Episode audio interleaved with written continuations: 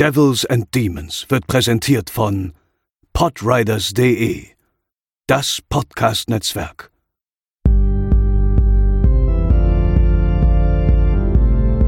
They're coming to get you, Barbara. They're coming for you. Diese Episode wird präsentiert von Deadline, das Filmmagazin, die Fachzeitschrift für Horror, Thriller und Suspense. Jetzt im Kiosk oder online unter deadline-magazin.de. Moin Moin und herzlich willkommen zur 146. Ausgabe von Devils and Demons, eurem Horrorfilm-Podcast. Ich bin der Chris und an meiner Seite befinden sich natürlich Pascal. Moin Moin. Und André. Ja, hallo. André, wir haben ja vor geraumer Zeit schon mal hier so ein bisschen über ähm, Hörspiele geredet und haben das hier auch so ein bisschen beworben. Wir hatten ja so ein tolles Hörspiel äh, mal quasi hier zu Gast in Anführungszeichen. Und du hast uns jetzt wieder Neues mitgebracht und möchtest uns davon berichten. Das stimmt, denn diese Folge hier wird präsentiert von Europa bzw. Sony und dem neuen Hörspiel Hideaway ähm, Hyde nicht wie das englische Wort, sondern mit Y, ist nämlich ein Name. Ist ein neues, ja, Mystery Crime Thriller, wie es äh, Europa selber nennt. Und ähm, ja, ein, ein Hörspiel ab 16 Jahren, also nichts für ähm, Kids, geht alles ein bisschen derber zu, ist ziemlich hart teilweise. Der, also durchaus, passend für unser Publikum hier, ne? Durchaus passend, genau. Also äh, auf jeden Fall für Horror und Thriller und Crime affine, Menschen sehr geeignet. Ähm, geht dabei um Psychologen. Dr. Stephen Roberts heißt der. Der hatte einen schweren Autounfall und leidet seitdem an ähm, Amnesie und er kann sich nicht mehr wirklich an seine Vergangenheit erinnern. Hat auch immer wieder äh, neurologische Aussetzer, in denen er dann nicht weiß, was er irgendwie getan hat.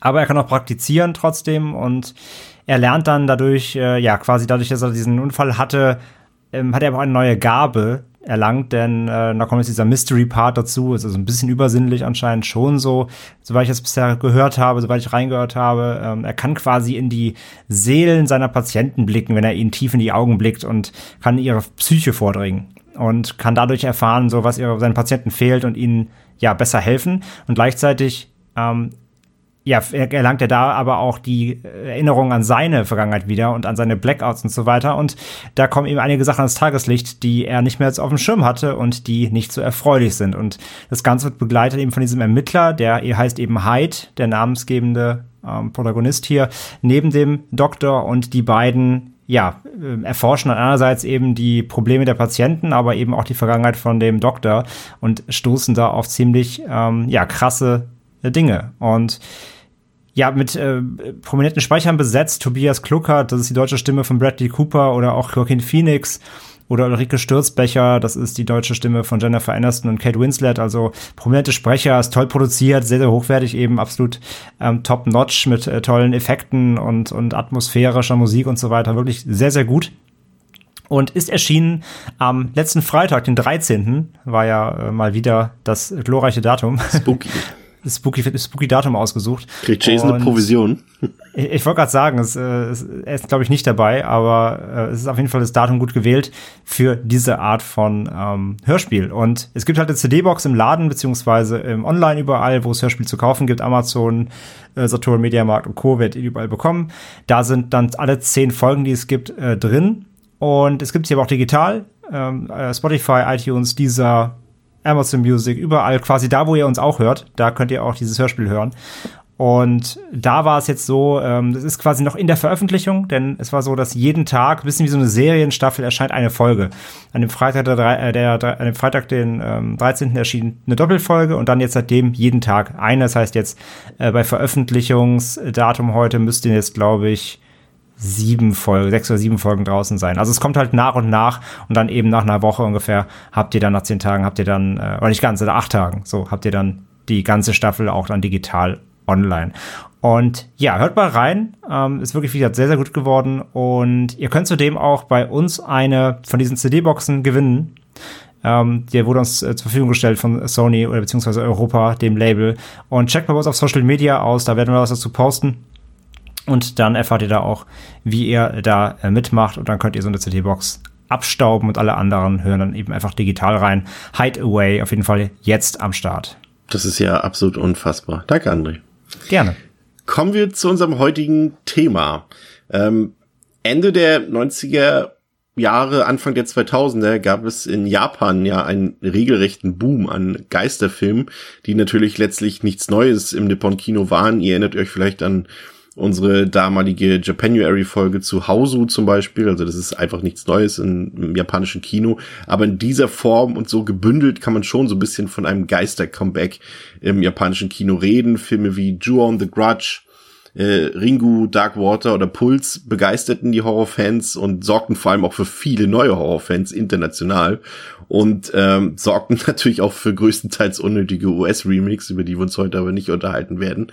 Ähm, ja, wir haben ja bisher hauptsächlich auch über eben diese Originale aus Japan gesprochen und wollen das heute auch mit Juon the Grudge fortsetzen. Und bevor wir das tun, hören wir einmal kurz in den gruseligen Trailer rein.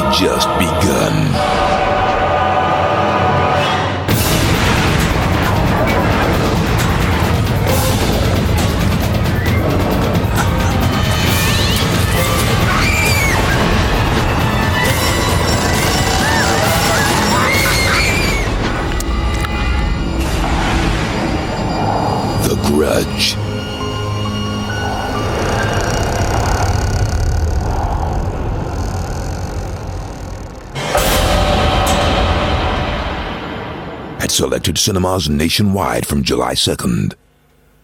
Ja, meine Herrschaften, ähm, wie vertraut äh, wart ihr zuvor mit diesem Film? Aber André weiß ich schon, deswegen zu André schieben wir mal kurz zur Seite. Äh, der kommt gleich dran. äh, erstmal Pascal, äh, wie vertraut bist du äh, mit The Grudge gewesen? Äh, mit dem Film habe ich auf jeden Fall, ähm, ich glaube, jetzt zum dritten Mal gesehen und das US-amerikanische Remake zu dem Film habe ich jetzt auch zweimal gesehen. Aber es ist halt tatsächlich ein allen Fans schon relativ lange her. Deswegen war es jetzt mir ganz angenehm, den nochmal auffrischen zu können. Und davon ab habe ich aber tatsächlich aus dem kompletten The Grudge, beziehungsweise aus dem Juon-Franchise. Aus dem Grudgiverse. Äh, ja, aus dem Grudgiverse, äh, leider noch nichts gesehen. Und so viel kann ich schon mal vorwegnehmen, dass ich jetzt tatsächlich so ein bisschen angefixt bin und jetzt, glaube ich, Bock habe, mich da nochmal durch, sag ich mal, alles, was so um diese zwei Filme drumherum passiert ist, auch wenn ich weiß, dass es da auch ein paar ähm, Nieten mindestens dabei sind, habe ich trotzdem Bock, mich da nochmal jetzt äh, komplett reinzuarbeiten. Ja, da holen wir uns gleich nochmal ein paar Tipps vom Experten ab. Aber bevor wir das tun, erstmal kurz die harten Fakten zum Film. Drew on the Grudge aus dem Jahre 2002 ähm, hat auf Letterboxd eine Durchschnittswertung von 3,3 von 5 in der IMDb 6,7 von 10. Der Film ist freigegeben ab 16 Jahren und ist bis heute leider nur auf DVD erhältlich in Deutschland. Äh, das ist die DVDs von Highlight, die habe ich hier auch noch vor mir liegen und musste vorhin gerade mit Erschrecken feststellen, dass der Film, also diese DVD mittlerweile über 30 Euro kostet. Also schaut man vielleicht irgendwie auf Ebay, ob ihr den Film günstig kriegen könnt. Vielleicht ist er auch noch, ich habe jetzt nicht geguckt, nicht gecheckt, ob der noch auf irgendwelchen Streaming-Portalen ist. Ähm, aber schaut da einfach mal. Also ich würde jetzt nicht unbedingt die 30 Euro für die DVD ausgeben. Vielleicht erbarmt sich ja auch mal irgendjemand und bringt hier ein paar Filme davon noch zusätzlich auf Blu-ray raus. Bei den Ring-Filmen ist es ja auch dann ähm, vor ein paar Jahren geschehen. Ähm, der Film hat 3,5 Millionen Dollar circa gekostet und hat genauso viel weltweit eingespielt, ähm, war aber natürlich damals ähm, hauptsächlich natürlich ein Kinofilm in Japan und ist ja dann erst in der Folge auf dem Heimkinomarkt so ein bisschen international durchgestartet und ähm, deswegen lassen sich die Zahlen so erklären. So, André, als Experte, Geisterexperte und Experte des äh, japanischen äh, Geisterfilms. Du magst ja solche Sachen tierisch gerne und kannst deswegen uns bestimmt auch erklären und äh, so ein bisschen ins Bewusstsein holen, dass ja eben dieser Drew on the Grudge, der eigentlich der bekannteste Film der Reihe ist, aber eigentlich schon der dritte Film der Reihe ist und äh, was es da so alles zu entdecken gibt. Also ich weiß nur, es gibt, äh, ich glaube, über zehn Filme in Japan und in den USA, die auch nur irgendwas im Ansatz damit zu tun haben. Kannst du ein bisschen aufklären? Ähm, äh, gerne. Also ja, Experte. Also ich habe jetzt nicht die ganze Wand zu Hause voller Joan-Poster und äh, habe einen Schrein, aber ich habe da eben schon mich eigentlich durchgearbeitet ziemlich und einfach ähm, generell auch zum Beispiel meine, also meine Frau Franzi ist auch Riesenfan. Gleichzeitig aber auch sie hasst diesen Film und liebt ihn, weil sie hat Albträume, seitdem sie ihn quasi als Teenager mal gesehen hat äh, und hasst diesen Film, weil er wirklich sie todesängstigt und gleichzeitig fasziniert sie äh, sie. Deswegen äh, war das immer so ein, so ein der Film immer so ein Thema sowieso bei uns, ähm, weil ich immer wieder mal ähm, sie herausgefordert habe, ihn doch mal wieder zu gucken. Und äh, irgendwann habe ich es auch geschafft tatsächlich. Aber das nur mal am Rande. Ähm, generell auch, wie du sagst gerade, das ist der bekannteste, den wir, über den wir heute reden. Und es wundert mich auch, dass da seit Jahren wirklich äh, keine Blu-ray mal erschienen ist oder so. Kein Mediabook, sich ja kein Label drauf gestürzt hat. Es gibt übrigens, wie du gerade ähm, eingeworfen hast, es gibt ihn nicht zum Streamen, kann ich schon sagen. Ähm, also es bleibt wirklich nur die DVD über von Highlight, die eben out of print ist. Deswegen, Aber die hat immer eine gute Qualität, das will ich anmerken. Die ist für eine DVD sehr, sehr ordentlich, muss man sagen. Ja, das stimmt. Aber wundert mich eben aufgrund, also gerade dann auch, ne, ähm, nach den US-Remakes und was da alles kam, dass da nicht mal jemand sich den geschnappt hat, wundert mich auch. Aber ja, wie du sagst, ähm, kurzer, mal kurzer Abriss vom Ju-On Universe, wie wir es jetzt einfach mal nennen. Den Begriff haben wir jetzt, habt ihr zuerst gehört hier? Wir haben jetzt geprägt. ich bleib bei Grudgiverse.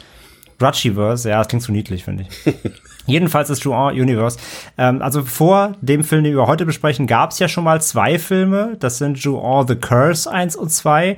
Die kamen beide 2000, sind ebenfalls ähm, von Shimizu. Äh, und ja, erzählen davon eine, eine, Vorgeschichte im Endeffekt von dem Film, über den wir heute reden, von The Grudge. Und der erste, oder nee, beide sind quasi Direct-to-Video ähm, erschienen, waren auch, sind auch insgesamt qualitativ deutlich ähm, ja noch abgespecktere Produktionen, das sieht man auch. Und ja, erzählt eben die Vorgeschichte dieses, Neri in, dieses Hauses in Nerima. Und ebenfalls auch, wie wir es später hier bei unserem Film heute erfahren werden, auch hier war schon die Story ebenfalls unchronologisch erzählt. Also ähm, man erfährt diverse Geschichten von Familien oder Personen in diesem Haus. Ähm, und dann muss man im Endeffekt dann am Ende des Films selber sich zusammenreihen, wie es alles zusammenhängt. Man bekommt es eben äh, unchronologisch in Versatzstücken so erzählt bei beiden Filmen. Und zum Beispiel jetzt auch in dem zweiten, in dem The Curse 2, ist es halt so, dass ähm, ein Kapitel aus dem Film wurde dann quasi in The Grudge, also in dem wir heute reden, wurde dann zum Beispiel fortgesetzt. Also da sind auch direkte Fortsetzungsübergänge drin. Man versteht also tatsächlich teilweise die Story nur komplett, wenn man wirklich alle Filme kennt. Ähm, der Film funktioniert auch so für sich, The Grudge, über den wir jetzt heute reden, aber um das ganze Bild zu kriegen, sollte man eben mal alle gesehen haben eigentlich. Und es ist halt so, dass ähm, der, über den wir jetzt heute reden, hat dann ebenfalls nochmal einen Nachfolger bekommen, es ist dann The Grudge 2. Der äh, kam dann ebenfalls 2013, ein Jahr später. Und dann ging es halt so weiter, wie du gesagt hast. Es gibt halt in Japan ähm, schon, ich glaube jetzt mittlerweile sind es glaube ich elf oder so. Also äh, die ganze Reihe hat insgesamt elf. Ich glaube in Japan gibt's müsste es jetzt insgesamt glaube ich ähm, sechs oder sieben geben. Also danach kam noch White and Black Ghost, die kamen beide 2009. Das war dann äh, nicht über das ähm, Seki-Haus, sondern über, äh, es war quasi ein Spin-off, da ging es um andere Geister. Ähm, die kam zum zehnjährigen Jubiläum quasi. Dann kam danach noch 2014 The Beginning of the End. Der wird auch unter Ju-On 3 vermarktet offiziell. Da geht's wieder um die Seki-Familie. Das ist quasi ein Reboot. da haben sie ja nochmal neu angefangen. Und 2015 kam dann The Final Curse, aka Ju-On 4. Das war wiederum dann ein Sequel zu dem 2014er Reboot. Und dann kam ja sogar noch, äh, Pascal, da hatten wir auch im Vorgespräch, meintest du, dass du den noch gar nicht kanntest oder dich davon wusstest, kam sogar mhm. ein Crossover aus ähm, The Grudge und The Ring nämlich Sadako versus Kayako. Also Sadako ist ja das der Geist aus Ringu und da ging es darum, dass eine junge Frau ein verfluchtes Videotape schaut, eben Ring, und dann gerät sie in einen Konflikt zwischen diesen beiden Geistern, die sich in dem Film bekriegen. Und ähm, wirklich, also der, der also das Plakat und der Name, da war ich schon, ich habe den gesehen, da war ich wirklich auf den übelsten Trash eingestellt. Aber Aber ich äh, sage es euch, meine Freunde, vier von fünf auf Letterbox von mir. Oh. Der war sehr gut weil auf dem Regiestuhl sitzt der, oder saß nämlich äh, Koji Shiraishi, das ist der Regisseur von Noroi, The Curse. Auch Oh, der ist gut, guter- ja. Ja, Der ist gut. und von, und von Grotesque ist es ja auch der Regisseur. Ähm, also der hat schon ein bisschen was abgeliefert und der hat hier wirklich eben nicht, also es gibt, es gibt am Ende eine Szene, wo sie wirklich so einen Clash machen, aufeinander zulaufen, weiß wie man sich vorstellt und machen dann so einen kurzen Fight irgendwie. Ist ein bisschen lächerlich. Ähm, aber der ganze Rest des Films nimmt sich sehr ernst und äh, setzt eben auf beide Stärken der Franchises und ist wirklich sehr, sehr gruselig und sehr gut gemacht. Und ähm, kann ich wirklich empfehlen. Der war echt äh, sehr, sehr gut. Gibt's aber bisher eben ja leider nur in Japan. Ähm, bisher noch kein europäischer Release. Und ja, wie gesagt, und dann eben schon angeschnitten, dann gab's noch die US-Remakes 2004, 2006, 2009, zu Grudge 1, 2, 3, die ebenfalls quasi die, die gleichen Geschichten des Seki House erzählen mit leichten amerikanischen Abwandlungen. Ähm, und dann äh, gab's ja auch noch äh, Rings, ne? Ja, nee, Rings sag ich schon. Dann gab's ja noch, ähm, falsches Franchise. Und dann gab's ja auch noch, ähm, ach, wie hieß der denn? Ähm, Gakko no Kaidan. Das war äh, so ein, ähm, eine Anthologie, ähm, wo unter anderem eben auch hier Shimizu ein, ähm, äh, nee, zwei Kurzgeschichten, zwei Kurzfilme mitproduziert hat und mitgedreht hat. Und der eine heißt irgendwie, ich glaube, vier, also sechsmal die vier, glaube ich, und der andere heißt Katasumi. Und das sind Kurzgeschichten von Charakteren, die dann später, ähm, also da erfährt man Dinge über Charaktere, die man später in Grudge sieht, aber nicht weiß, was mit denen im Film passiert. Und da greift quasi diese Kurzgeschichte vor und erzählt hier schon, was er dann erst zwei Jahre später gedreht hat, äh, vier Jahre später gedreht hat im Film. Also super weird. Also man merkt, man muss eigentlich, man muss eigentlich irgendwie über zehn Filme und Kurzfilme gucken, um das alles zu, zu greifen. Und dann gibt's auch noch einen Manga und es gibt, ähm, es gibt irgendwie noch, noch so, so äh, andere Kurzgeschichten, also schriftliche. Also es gibt ein sehr großes Universum, äh, das Drew on Universe. Ähm, Auch eine Netflix-Serie, oder? Es gibt, äh, ja, genau, gibt's auch noch die Netflix-Serie. Ähm, es gibt natürlich auch noch das, das 2020er ähm, Remake, das furchtbar war. Da geben auch Chris und ich Brief und Siegel drauf. Uff, ja.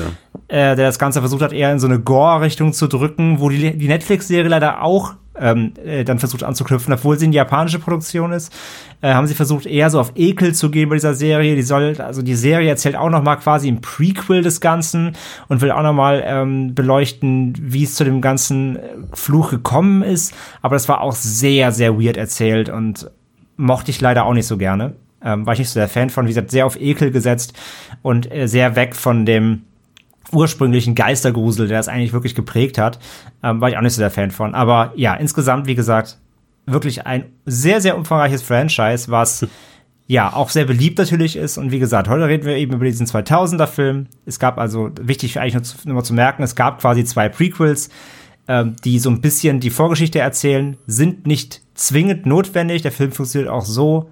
Aber jetzt wisst ihr Bescheid, wenn ihr wirklich da mal eintauchen wollt und das Gesamtbild haben möchtet, dann solltet ihr euch mal vielleicht ein langes Wochenende freinehmen und dann euch mal hier komplett durchs gesamte ähm, Drew On Grudgiverse. Universe, Grudgy, Grudgiverse, wie auch immer, ähm, durchschauen. Also sicherlich wird, ich kenne, also ich kenne bis auf White und Black Ghost und den Beginning of the End und Final Curse, die drei kenne ich nicht, den Rest habe ich komplett gesehen. Und das waren eigentlich alles Filme, na gut, die US-Remakes nehmen wir auch mal raus, die waren auch ziemlich am Murks. Aber zumindest die japanischen, die ich gesehen habe, waren alle äh, gut bis sehr gut.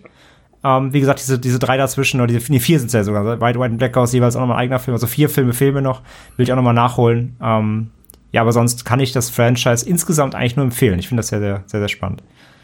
Dann jetzt noch eine Skizze dazu mit so Genau, ich mache so ein, Ja. so ein Whiteboard. Genau, äh, wie dieses Meme, wo der Typ da mit diesen roten, äh, Ja, ne, so genau. Mit struppeligen Haaren. So kann ich mich vorstellen, wenn ich über das Grudgiverse rede. Genau.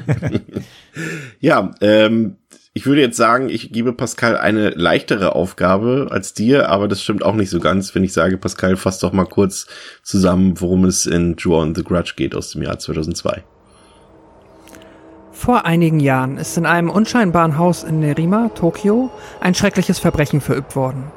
Familienvater Takeo Saeki hat hier einst seine Frau Kayako, seinen Sohn Toshio und die Familienkatze Ma auf grausame Weise ermordet.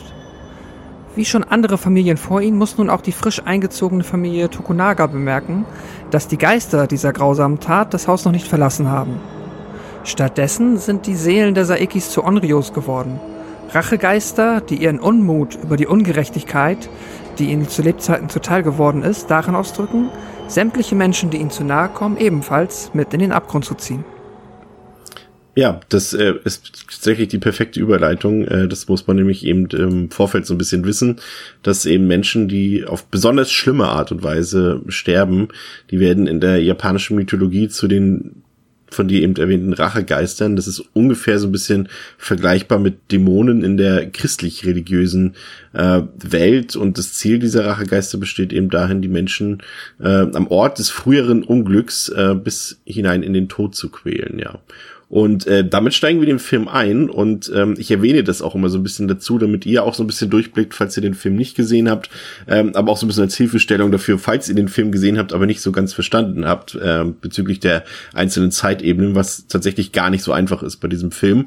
Und ähm, deshalb beginnen wir ähm, tatsächlich in der Gegenwart, also die Handlung beginnt in der Gegenwart, mehr oder weniger. Also das werden wir gleich noch so ein bisschen verschieben, aber stellt euch erstmal die Gegenwart so ein bisschen so vor.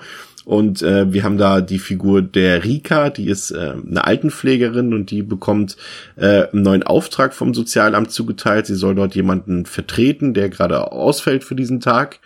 Und ähm, diese Rika geht halt sofort diesem Auftrag nach und geht zu einem Haus, das äh, Haus, was äh, Pascal eben quasi schon beschrieben hat. Und ähm, ja, da ist hier quasi ihr neuer Pflegefall und äh, das ist eine ältere Frau, die Sachi heißt und die völlig neben sie steht und sie wohnt dort in diesem Haus scheinbar oder ist zumindest dort anwesend. Und das Haus ist komplett unordentlich, alles ist chaotisch, auch so ein bisschen schmutzig und äh, ja, irgendwas wirkt hier schon seltsam, schon von Anfang an. Und äh, dieses Haus, äh, lustigerweise, äh, in dem dort gedreht wurde, ist jetzt irgendwie kein Set, sondern eine richtige Location, die ähm, gemietet wurde für die Filmproduktion und die ist heute tatsächlich äh, also heute nicht mehr, aber bis zum Jahr 2019 war sie ein Touristenmagnet und Touristenattraktion hm. äh, für die Fans äh, dieses äh, Grudgiverse. Und ähm, ja, das Haus wurde aber 2019 dann eingestampft und äh, beseitigt, deswegen kann man es heute nicht mehr besuchen. Ähm, Pascal, erstmal bevor wir äh, uns mit den seltsamen Dingen im Haus dort auseinandersetzen, ähm, hm. generell die Figur der Rika und das ganze Setting, ähm, vielleicht auch die Aufmachung des Films zu Beginn. Wie hat dir das gefallen? Und was sagst du zu dem seltsamen T-Shirt, was Rika trägt im Film? Du hast mich ja gestern darauf aufmerksam gemacht. Ja, ist mir tatsächlich auch dieses Mal zum ersten Mal aufgefallen, äh, dann das gleich vorwegzunehmen. Äh, Rika trägt halt tatsächlich ein T-Shirt, auf dem steht Rave. Also so ein bisschen wie äh, das, was man hier in Deutschland, also die äh, Supermarktkette Rewe, wie man sie hier kennt, nur mit A. Und darüber steht, ich weiß aber gerade verstanden. Deutscher genau, Supermarkt. Irgendwie Deutscher Supermarkt, Rave, weil gut einkaufen oder so steht da drunter noch. Ganz, äh, ja, skurril. Ein, äh, ein lustiger, trivialer Fakt, der mir dann da auch aufgefallen ist. Äh, das ist, ist ja. halt interessant, weil das ist ja eigentlich nichts Ungewöhnliches in, in äh, asiatischen Ländern. In Südkorea ist das jetzt zum Beispiel auch sehr beliebt, dass dort irgendwie auch irgendwie im, im, ganz modisch zum Beispiel ein DHL-T-Shirt getragen wird und mhm. solche Dinge. Mhm. Äh, aber dass hier halt quasi so ein Fake-Supermarktkette auftaucht, ist dann schon auch was anderes. Aber zurück zu dir, ja. Ja, ja, das ist halt irgendwie auch nochmal das Schräge dran. Naja, ähm, genau, achso, ja, gut, die äh, Rika und ähm, als bei der Rika ist es halt hier auch so, dass ich, die ist, sie ist mir jetzt äh, grundsätzlich sympathisch, sie ist aber auch verhältnismäßig flach und bleibt es dann ja auch äh, meiner Meinung nach ähm, für den Rest des Films, weil, ja, oder sagen wir zumindest für die ersten Episoden, in denen sie auftaucht, weil das aber auch gar nicht so ähm, wichtig ist. Was mir aber sonst vom Setting auf jeden Fall hier immer wieder direkt von Anfang an auffällt, was mir gut gefällt, ist diese, ist dieses sehr zurückgefahrene, kühle, nüchterne, mhm. was halt der Film ausstrahlt. Ich finde, der Film schreit nicht von Anfang an so Genre, weißt du? Das, ja. Du hast nicht das Gefühl direkt, du bist in einem Horrorfilm. Es ist teilweise auch so ein bisschen hier und da mal so eine leichte, also ich finde, der ist schon gut gefilmt, aber so eine leichte TV-Optik steckt da auch manchmal drin. Ähm, nichtsdestotrotz mag ich, dass da halt so nüchtern und so, ja, irgendwie ordinär, trivial fast schon am Anfang auch stellenweise aussieht. Es könnte dann halt auch zwischenzeitlich mal eine TV-Serie sein, die man gerade sieht. Man wird halt nicht direkt merken, dass man in einem ähm, japanischen Geisterfilm unterwegs ist. Das mag ich sehr. Ja, das ist so ein bisschen entkolorisiert, so ein bisschen. Also der hat schon natürlich mhm. Farbe, aber es wirkt schon alles so ein bisschen äh, trist, irgendwie so ein bisschen auch, ja, fast zu so dieser melancholischen Stimmung, die der Film auch so ein bisschen hat, finde ich. Da würde ich dir auf jeden Fall recht geben.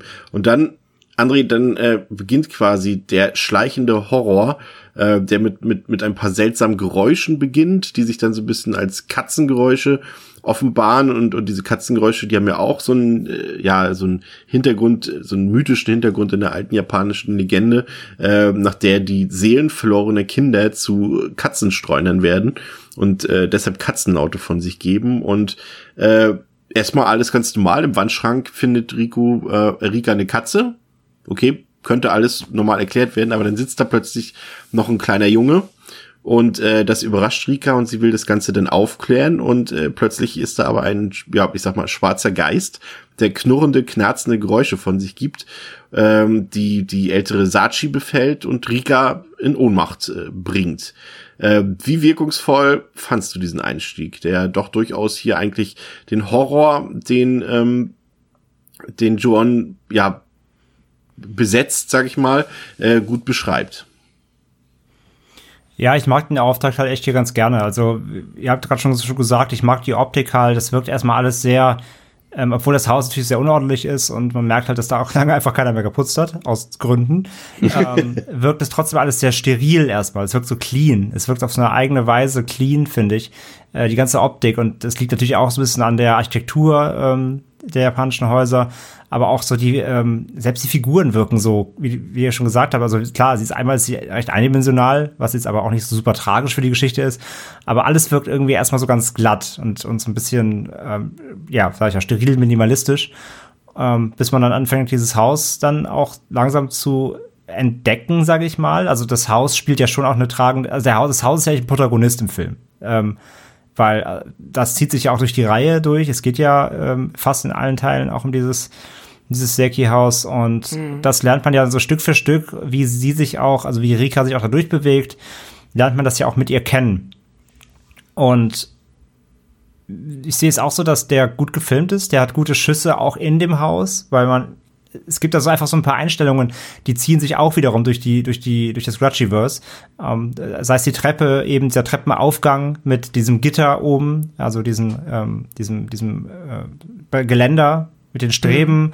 wo dann auch später Toshio immer wieder durchblickt und so. Es gibt so ein paar äh, verschiedene Einstellungen, die immer wieder gerne genutzt werden und äh, wo man auch immer, ähm, wie soll ich es ausdrücken, es gibt sehr viele Ecken und Einstellungen in dem Haus und wo man äh, immer wieder was erwarten könnte. Also man wird schon darauf so ein bisschen sensibilisiert, dass man sich verschiedene Orte und ähm, Gegenstände und Einstellungen in dem Haus merken soll oder es wird darauf eben trainiert, dass da was passieren kann, weil es kommen zum Beispiel Erscheinungen öfter an den gleichen Stellen vor. Und das wird am Anfang eigentlich schon unterbewusst eingeführt, indem diese ganzen ähm, Stellen gezeigt werden, aber da passiert eben noch nichts. Und das lernen wir dann eben erst später, dass dann, wie gesagt, einfach die Treppe vor allem, dieser Aufgang und so weiter, dass da maßgeblich auch später Horror passiert. Und äh, ja, bis es dann eben dann nach dem echt erstmal behäbigen Auftakt ja auch dann ähm, zu dieser Begegnung dann kommt mit dem Wandschrank. Ja, das ist halt noch so der, der erste Scare, so, ah ja, nach dem Motto, so ein False Scare, ne, ah ja, die Katze. Ähm, aber dann eben mit dem Jungen und der Junge könnte ja erstmal in erster Linie auch noch normal zu erklären sein. Ja. Aber dann kommt eben dieser schwarze Geist, wo man sagen muss, zugegebenermaßen ist nicht der beste Special Effect heutzutage mehr. Aber ähm, das betrifft ja den ganzen Film, wenn man so will, ne? Das stimmt. Auf der anderen Seite finde ich aber, der, der hat trotzdem immer noch was weil er in seiner, in seiner, in seiner Billigkeit wirkt er fast schon wieder bedrohlich, weil er so eine, es ist nicht gut animiert, aber es hat, es wirkt aber auch nicht wie Animation. Es wirkt fast so wie, wie so Overhead-Projekte drüber gelegt und irgendwie, ja. irgendwie hat das was. Wobei, und, wobei ich das gar nicht ja. mal so störend finde.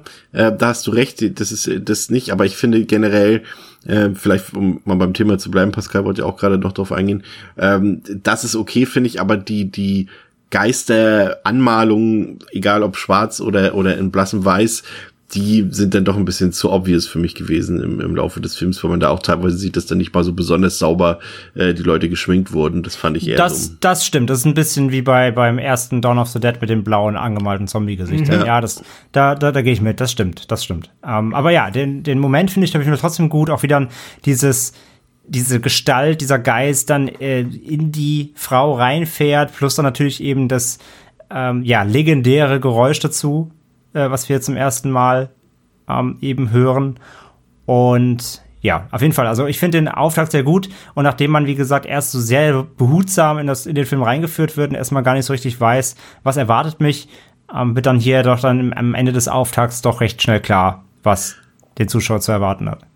Mich würde interessieren, weil wir auch gerade das Thema schon aufgeworfen haben, Pascal hat es gesagt, du bist auch ein bisschen drauf eingegangen, ähm, ist die, die Charakterzeichnung von Rika äh, und die ja, die trifft ja im Endeffekt quasi auf alle Figuren des Films zu. Also wir werden ja gleich äh, feststellen, dass der Film sehr episodenhaft und äh, achronologisch aufgebaut ist und relativ viele Figuren eine Rolle spielen, aber keine irgendwie besonders ja mit Eigenschaften bestückt ist, keine Hintergründe großartig bekommt.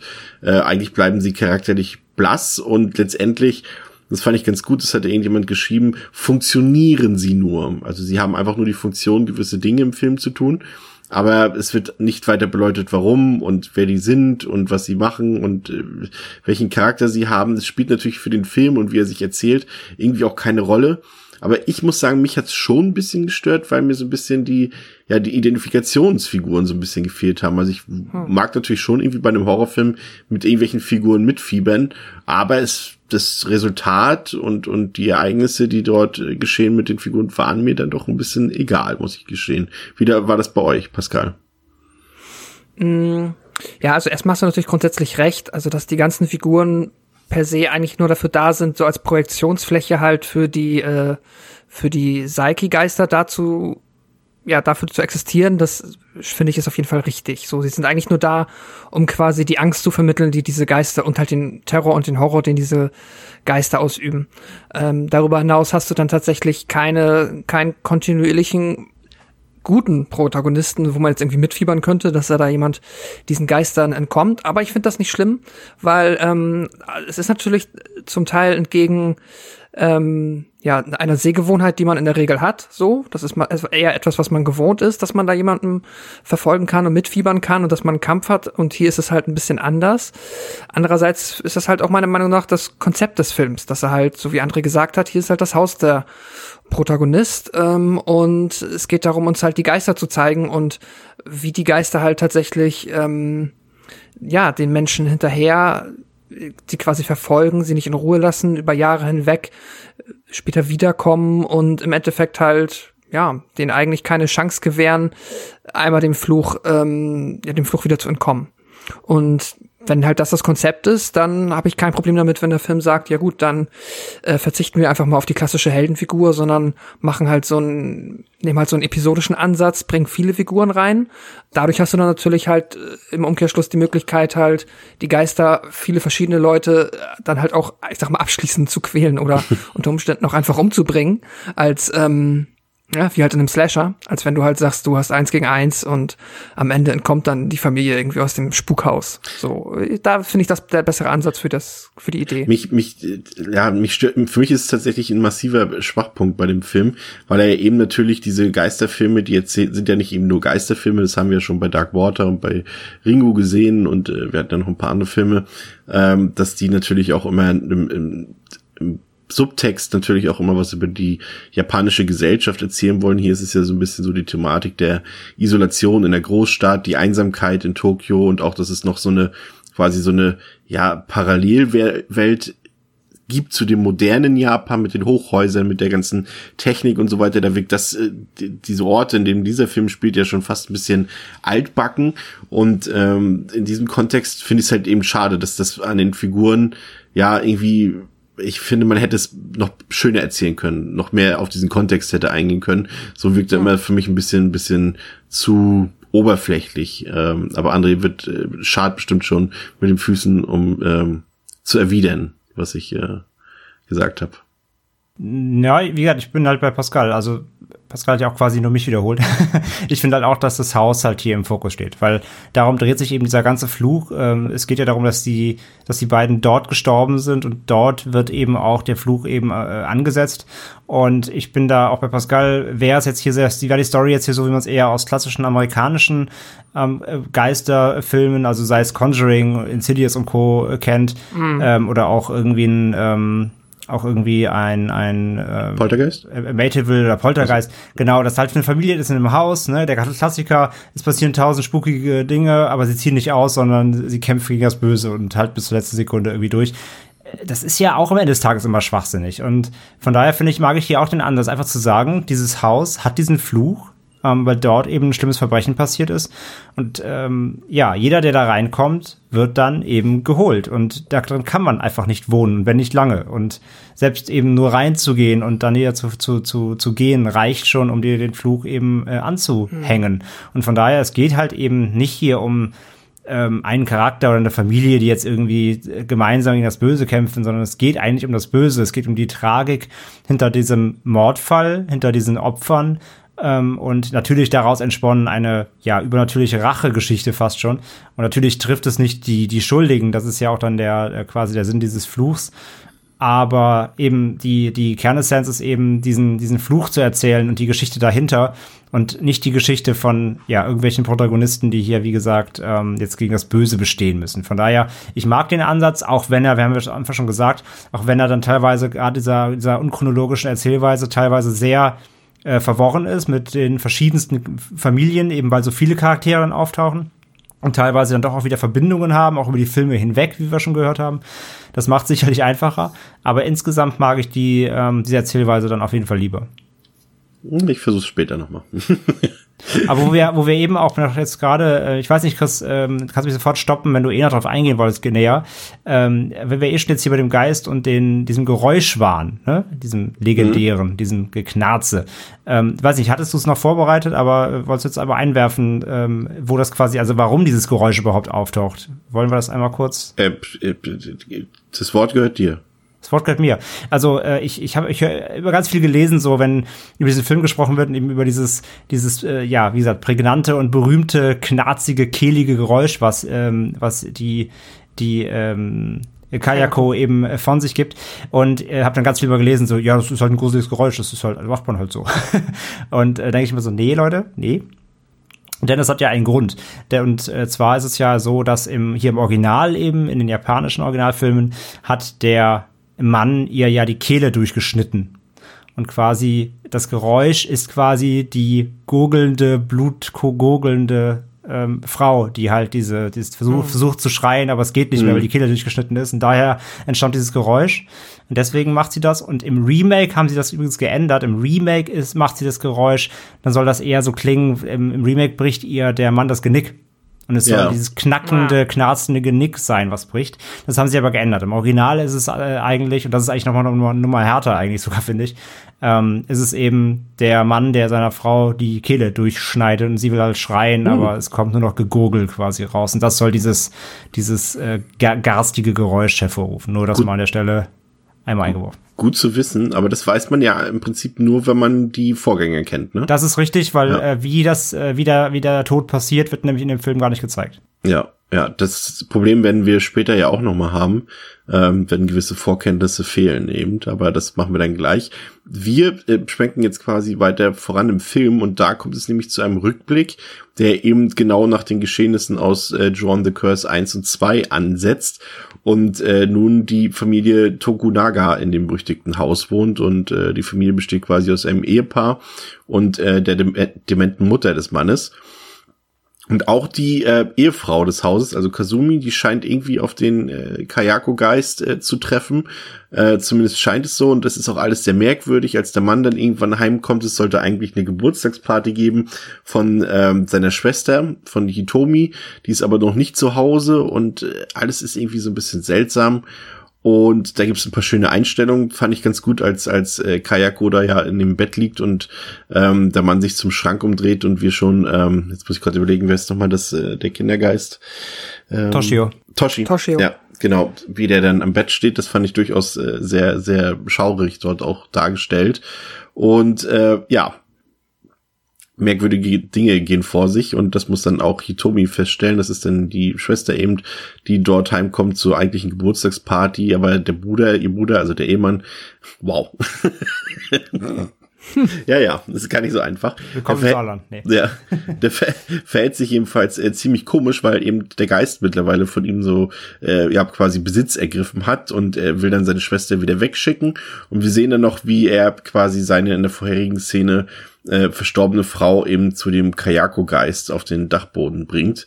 Und ähm, der eigentlich äh, coole Teil, also das fand ich so so lala, das war okay, aber für mich der wo, wo das hinführt, ist für mich tatsächlich eine der besten Sequenzen des Filmes, als äh, Hitomi dann ähm, ja irgendwann geht und äh, sie ist ja dann auf Arbeit in ihrem Bürogebäude dort und äh, plötzlich ist der Kayako-Geist äh, ja quasi äh, ihr gefolgt bis auf die Toilette des Bürogebäudes und das finde ich halt cool äh, an The Grudge, dass eben das Böse nicht an diesen Ort gebunden ist. Du musst zwar, um dich zu connecten mit dem Geist, musst du zwar an diesen Ort gehen, also in dieses Haus, aber anschließend kann dir halt der Geist überall hin folgen und äh, dem Geist ist eben auch vollkommen wurscht, das hat André ja quasi eben schon angedeutet, ob das nun liebe oder böse Menschen sind, die er befällt. Äh, und das fand ich halt cool, dass der Geist halt dann auf einmal überall auftauchen kann und nicht an dieses Haus gebunden ist. Und äh, da fand ich dann auch die Sequenz cool mit der Toilettenszene und als sie dann im Anschluss den, den Wächter, den Wachtmeister dort äh, in dem Bürogebäude beauftragt, ja, hier kommt, da ist ein Geist oder da ist eine Frau, geh mal gucken.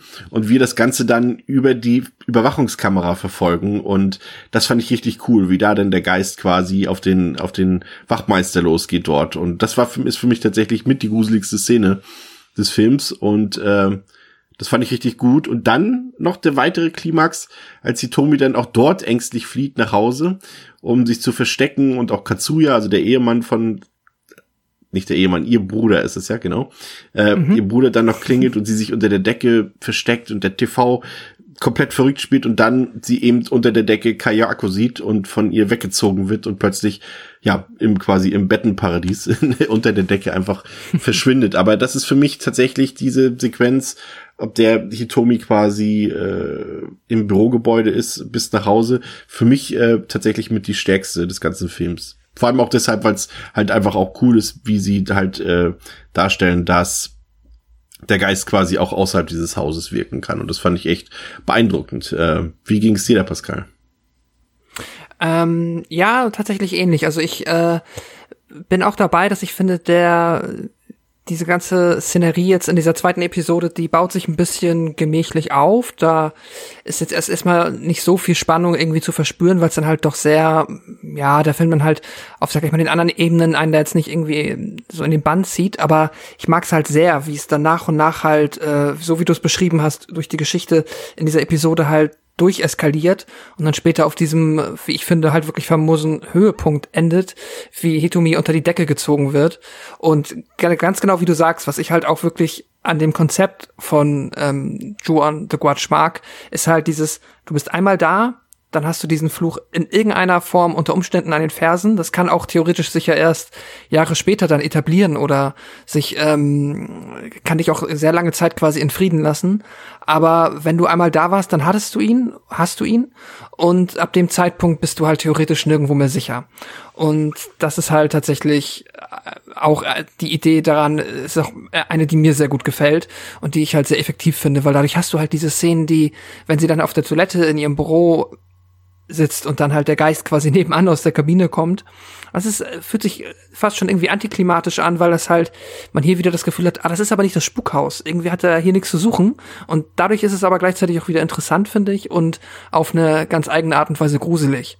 Und auch wenn sie dann zu Hause ist und ihr Bruder halt klingelt, es ist auch wieder, es ist, äh, das ist halt auch etwas, was ich generell natürlich an vielen japanischen Horrorfilmen mag und auch an diesem besonders, sind so verhältnismäßig triviale Tricks, die dann aber unter Umständen sehr effektiv sind, zumindest für mich. Das ist, wenn sie jetzt hier durch den Türspion guckt und ihr Bruder vor der Tür steht und noch so ein Smugface aufgelegt hat und sie die Tür aufmacht und da ist keiner. Es ist jetzt halt nun wirklich irgendwie kein krasser Special Effekt oder irgendetwas, was sich dieser Film wahrscheinlich zum ersten Mal ausgedacht hat, aber ich bekomme trotzdem immer eine Gänsehaut. Ja, gib, Ahnung, gib mir genauso. Ich weiß nicht warum, ja, bin ich total bei dir. Absolut. Ja. Hätte ich jetzt auch gesagt, weil das ist, ich weiß nicht warum, Stell dir mal aber, vor, in, de, aber, aber dem Film funktioniert das irgendwie. Ich weiß aber auch, Ja. weil er so eine, der hat dabei aber auch so eine Ruhe, der Film. Also der, Genau. der macht das nicht mit einem Jumpscare, der macht das nicht mit irgendwie pompöser Dramatik, der macht es einfach ganz normal und dann ist da halt einfach keiner und das ist halt super weird und das funktioniert, ja.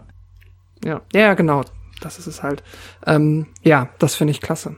Ähm, ja, also deswegen äh, von mir, ich finde, ähm, fängt gemächlich an, braucht ein bisschen und dann ähm, geht das aber ja zum Ende schon zu einem der auf jeden Fall Höhepunkte des Films ähm, läuft das dann hinaus. Hast du was zu ergänzen, André? Ja, ich wollte noch sagen, also ja, stimme ich alles zu. Ähm, haben wir, glaube ich, schon jetzt genug geklärt, gerade diese, äh, wie quasi der Spuk nach draußen auch getragen wird, dass das einfach gut gemacht ist. Ähm, ich finde vor allem, also für mich eines der Highlights ist diese Deckenszene ähm, unter der Bettdecke. Das ist für mich, das ist für mich eine der absoluten Horrorszenen des Films. Und das ist auch die äh, Szene, die meiner Frau jedes Mal, jedes Mal killt und durch die dank, die, dank der sie als Jugendliche irgendwie drei Wochen nicht alleine schlafen konnte. ähm, diese Szene ist nicht nur einfach nur gruselig und, und allein halt natürlich das, das, das Gesicht von, von Kayako ist halt einfach auch verdammt unheimlich und ekelhaft, plus das Geräusch, was wir jetzt gerade schon drüber geredet haben und so weiter. Ähm, aber das krasseste an der Szene ist, finde ich einfach, dass es dir halt komplett den Schutzbett raubt. Ne? Ganz klassisches Motiv, so das Bett ist, ist das Heiligtum, so im Bett bist du sicher, ne? Kinder rennen ins Bett, Bettdecke über den Kopf, so das ist mein Safe Space. Und diese Szene macht dir halt komplett den Safe Space Bett kaputt. So, sie ist halt unter der Bettdecke. Das der schlimmste Ort, wo ein Geist sein kann. Unter der Bettdecke, wo es eigentlich nach Kinder, äh, Kinder, Kindermund sicher sein sollte. Der alte Grundgedanke so. Da ist der Geist und zieht dich dann auch noch da rein quasi und du bist tot so. Und das macht er ja später nochmal. Du hast quasi das Bett, der schönste Ort der Welt und dann die Dusche, der zweitschönste Ort der Welt, später auch nochmal. Das stimmt, ja. Also der Film macht das extrem smart, dir ein Haus allgemein plus dann aber auch eben genau diese Orte, wo man sich eigentlich gerne aufhalten sollte, ähm, völlig zu zerstören, indem er, indem er da den Geist halt walten lässt. Und das ist wirklich sehr fies, aber auch sehr effizient. Wieder in der Gegenwart findet dann Hirohashi, das ist der eigentliche Betreuer äh, von, von äh, dieser Familie dort, äh, der findet dann die verstörte Rika wieder in dem Haus und verständigt dann natürlich sofort die Polizei. Und die Polizei findet dann die Leichen von Katsuya, also dem Ehemann und dessen Frau Katsumi auf dem Dachboden und ähm, die erfahren dann auch später von den Schicksalen des Wachmanns und äh, von Hitomi. Und äh, ja, es wird dann irgendwie klar, dass alle Familien, die vorher dort gewohnt haben, auch bereits tot oder verschwunden sind. Und deshalb kontaktieren sie den Ermittler, der damals im Fall Saeki, also dem Ursprungsfall dieser ganzen, dieses Grudgiverse, äh, den kontaktieren sie dort und dann wird auch klar, dass Toshi, also der kleine Junge, den wir schon gesehen haben hier als Geist, dass der seit Jahren schon vermisst wird.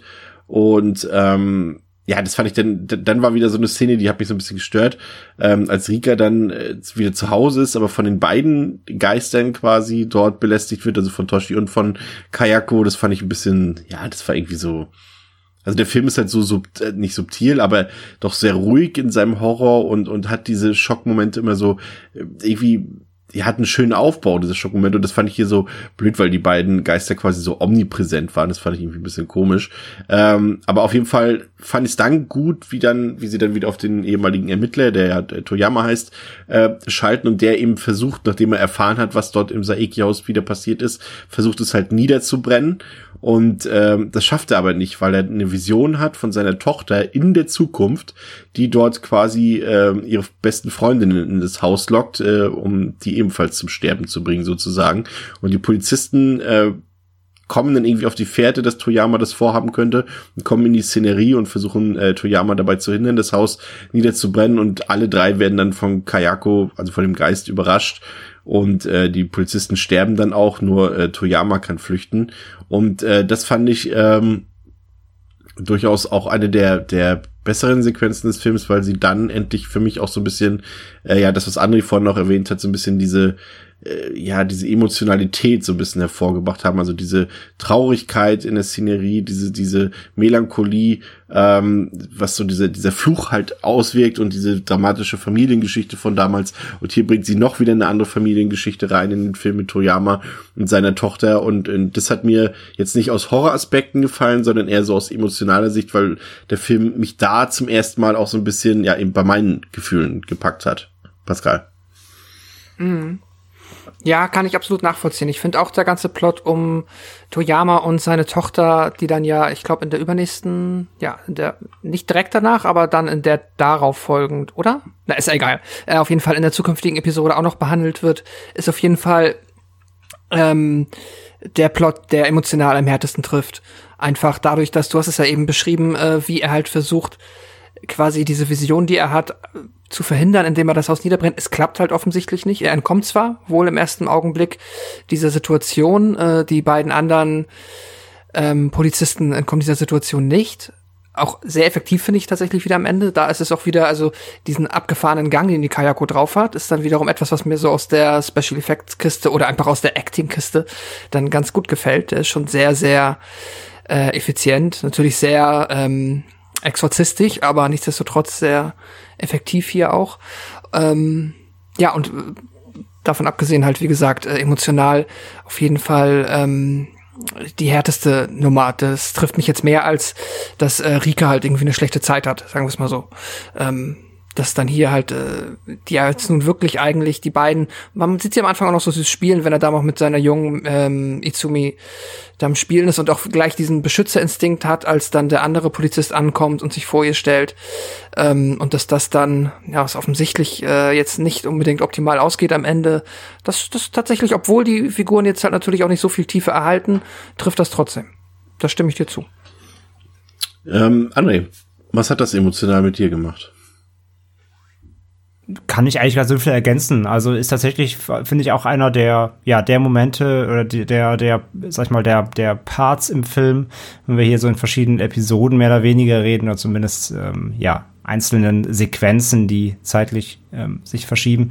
Es ist die Sequenz, glaube ich, die schon am meisten hängen bleibt, wenn man jetzt mal allgemein, also ich finde ja die Grundgeschichte, wie gesagt, auch extrem dramatisch. Mhm. Überhaupt diesen, diesen Mordfall eben eigentlich, der, der Mann, der seine Familie tötet, ist generell ja ein sehr schweres Thema, allgemein als Grundstein des Films.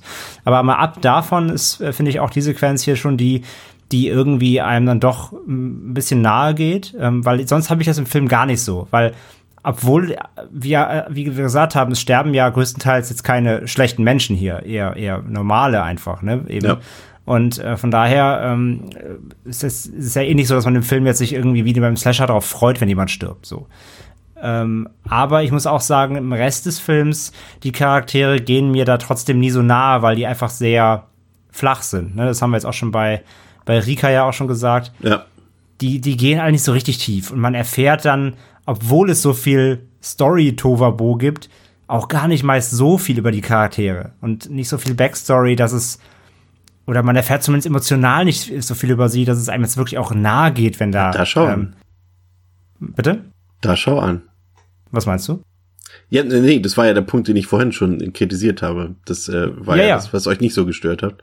Naja, das heißt nicht so, ich, mich, mich stört's nicht. Ich, also ich sag nicht, dass ich das hm. quasi im Rest des Films bemängel, aber eben aufgrund der Tatsache, dass es so ist, und das ist halt so, das sehe ich auch so, ähm, ist es bei der Episode, finde ich hier, oder der Sequenz hier, über die wir jetzt gerade sprechen, ist das die, wo man doch so ein bisschen dann auch mal wirklich bei den Opfern mitleidet und auch die, die, die, die Situation doch einen so ein bisschen auch nahe geht und zu schaffen macht, finde ich. Man hat auch ja. eben bei Toyama so ein bisschen das Gefühl einfach, dass er da, dass er die Figur ist, die halt eben auch aufgrund, weil er sich halt früher mit diesem Fall beschäftigt hat, also quasi am längsten alle von allen Figuren mit diesem, mit dieser Geschichte vertraut ist, dass er auch selber halt emotional sehr damit verbandelt ist, weil man sieht halt das erste, was er macht, als er davon erfährt, und wir sehen ihn ja nicht besonders lange im Film, ist aber halt eben direkt dahin zu gehen zum Haus, um es niederzubrennen. Und das ist ja schon eine Handlung, da muss viel passiert sein, ne? Das weißt du auch als Zuschauer, der eben die Vorgeschichte vielleicht nicht so präsent hat, wie eben die Leute, die äh, The Curse 1 und 2 gesehen haben, ne? Und das macht, glaube ich, irgendwie, ja, Toyama ist dann für mich noch am ehesten unter den nicht greifbaren Figuren die greifbarste irgendwie. Weil ich bei ihm die Emotionen Emotionen erkenne und irgendwie auch verstehen kann, ja. Ja, er handelt auch am emotionalsten. Ja. Also nicht nur auch spielerisch, sondern auch generell eben als Figur, ähm, der da deutlich, ähm, also ich meine, klar, natürlich, also er ist auch einer der, der, der Personen, die um das Haus weiß und was es anrichten kann, natürlich. Ne? Viele der, der Charaktere, die wir haben, die gehen da ähm, nichts wissend rein und lösen diesen Fluch ja dann äh, aus, ohne davon eine Ahnung zu haben. Er weiß ja darum und deswegen hat er auch entsprechend natürlich eine Intention, so zu handeln. Und das spürt man auch in einer gewissen Weise dann eben natürlich, ähm, dass er da wirklich komplett emotional verhaftet ist in dem Ganzen. Ähm, das stimmt. Also wie gesagt, ich finde ich finde die ganze Sequenz ähm, auch stark, ja. Ist seine Rolle denn zu sehen in den vorherigen Filmen? Jetzt muss ich, das habe ich mir ganz überlegt. Ich, ich überlege gerade, ob man. Also der Schauspieler wird bestimmt anders sein, aber vielleicht ist die Rolle jetzt irgendwie schon vorgekommen. Ich meine, wenn du es nicht weißt, nicht so schlimm. Dann, ich dann bin mir gerade nicht hundertprozentig sicher, weil ich extrem lang nicht mehr gesehen habe, die Mhm. beiden Vorgänger. Aber ich meine ja. Ich meine, den gibt's da. Ähm, aber nagelt mich darauf fest, bitte, liebe Hörer, wenn irgendwer den Film bereits gesehen hat, sagt, nein, der Hacker labert scheiße, dann tut's mir an der Stelle leid. Aber ich meine ja. Ich meine, dass das, was quasi man hier im Foreshadowing sieht, beziehungsweise ähm, erfährt über, über ihn, warum er das alles weiß, wird im zweiten Teil beleuchtet, im Curse 2. Wenn ich mich nicht komplett vertue, ja. Ähm, aber ja, wie gesagt, auf jeden Fall in dem Film jetzt hier in The Grudge, es ist auf jeden Fall eine ähm, der Momente, die im Film auf jeden Fall eher, eher dann doch mal emotional auch aufwecken. Der Rest des Films finde ich insgesamt, auch jetzt mal den Grusel ausgenommen, ja, der Grusel an sich mal raus, ähm, ist doch relativ linear und relativ flach, so was die Zeichnung meistens angeht. Ähm, deswegen, das, holt alles nicht so krass ab, finde ich, aber hier in dem Moment seine Figur plus seine Geschichte, die, die, die ist, die ist durchaus, ähm, ja, erzeugt eine Art Emotionen, die der Rest des Films nicht so hervorrufen kann, sag ich mal. Ja, und das finde ich, erkennt man ganz gut in der nächsten Sequenz, die Pascal eben schon voreilig anreißen wollte, äh, als wir uns in die quasi Zukunft äh, äh, bewegen, in der äh, Toyama längst äh, ja tot ist und seine äh, Tochter Izumi, die ja eben schon in diesem Foreshadowing erwachsen, also nicht erwachsen war, aber quasi äh, Highschool groß war sozusagen und ähm, genau in diesem Alter ist sie jetzt auch in der nächsten Sequenz und sie ist immer noch sehr verstört und paranoid von den Ereignissen von damals, die also scheinbar passiert sein müssen in diesen in dieser Vision, die äh, Toyama zuvor hatte, dass sie eben ihre Freundinnen in dieses Haus gelockt hat und die dort äh, gestorben sind oder ins Jenseits geholt wurden. Und äh, ja, dann gibt's, ähm, dann wird's so ein bisschen fast klischeehaft. Heute ist es fast klischeehaft, wenn wir eben uns sehen, wie die äh, ihren anderen Freundinnen dort äh, vorbeikommen und die gucken sich die Fotos an und auf denen sind dann die Gesichter beziehungsweise die Augen der verschwundenen und toten Mädchen äh, verfremdet und Izumis Augen auch. Sieht halt auch so ein bisschen aus wie mit dem Edding drüber gemalt, muss man auch ganz ehrlich sagen. Ähm, das hat man dann auch schon später alles ein bisschen besser gesehen. Und Izumi hat dann auch eine Vision ihres verstorbenen Vaters und äh, wird dann letztendlich von den Geistern der verstorbenen Freundinnen heimgesucht und anschließend von Kayako in den Tod beziehungsweise auch hier ins Jenseits gezogen und zu ihrem Vater gebracht quasi. Und das ist für mich wiederum die komplett schwächste Sequenz des, Vat äh, äh, des Vaters ja schon des Films. Äh, die hat mich überhaupt nicht abgeholt. Also die fand ich irgendwie nicht gut inszeniert, muss ich sagen, weil auch die ähm, quasi die Geisterfreundinnen auch eher wie Zombies aus Dawn of the Dead gewirkt haben und äh, das war irgendwie, das hat mich emotional nicht abgeholt und das fand ich halt so so klischeehaft. Das mag natürlich jetzt vielleicht einfach daran liegen, dass wir jetzt äh, gefühlt 18 Jahre später, nee, auch tatsächlich 18 Jahre später sind und eben das schon 10.000 Mal gesehen haben mit verfremdeten Fotos und mit Gesichtern, die nicht da sind oder verfälscht oder verfremdet sind. Ähm, das will ich dem Film jetzt gar nicht mal so zum Vorwurf machen, weil vieles kam halt erst danach, die das äh, parodiert haben oder eben aufgegriffen haben oder wiederholt haben. Ähm, ja, fand ich insgesamt trotzdem nicht so doll, die ganze Sequenz. Für mich der schwächste Teil hier tatsächlich, der mich auch, ehrlich gesagt, auch ein bisschen gelangweilt hat, weil das, das war mir einfach alles zu klischeehaft so ein bisschen. Wie siehst du das, Pascal? Mm, Gemischt. Also ich muss sagen, dass ich zumindest den Anfang beziehungsweise den Aufbau dieser Episode ganz gut fand, weil ich mochte, dass der Film dann noch mal so ein bisschen eine gefühlte Leichtigkeit reinbringt. Ich finde es auch einerseits cool, dass diese kleine Schulsequenz tatsächlich noch mit drin ist. Das ist ja auch noch mal so ein, ja, ich will es jetzt mal nicht äh, Setpiece nennen, aber zumindest irgendwie auch ein Aufwand, der betrieben wurde, den man sich wahrscheinlich hätte sparen können. Da noch einmal ähm, ja, die drei Mädels durch halt diesen Schulflur laufen zu lassen und ein bisschen mit dem Lehrer halt zu albern. Das ist tatsächlich irgendwie ganz nett. Ich finde, das ähm, äh, gibt einem dann noch mal so einen kleinen, so ein, ähm, bringt so ein bisschen Freude rein und die man, nur um sie dann halt danach direkt wieder mit dem Arsch einzureißen. Ähm, weil halt genau das, was in der Vision von dem ähm, Toyama halt ja, gesehen wurde, jetzt eintritt. Und ja, aber dann auf der anderen Seite, das meine ich mit gemischt, gebe ich dir jetzt schon recht, dass jetzt hier dann schlussendlich ähm, wie Izumi dann ja umkommt äh, und von Kayako umgebracht wird, ist auch äh, tatsächlich auf dieser Geisterebene der auch vor allem audiovisuell schwächste Part des Films.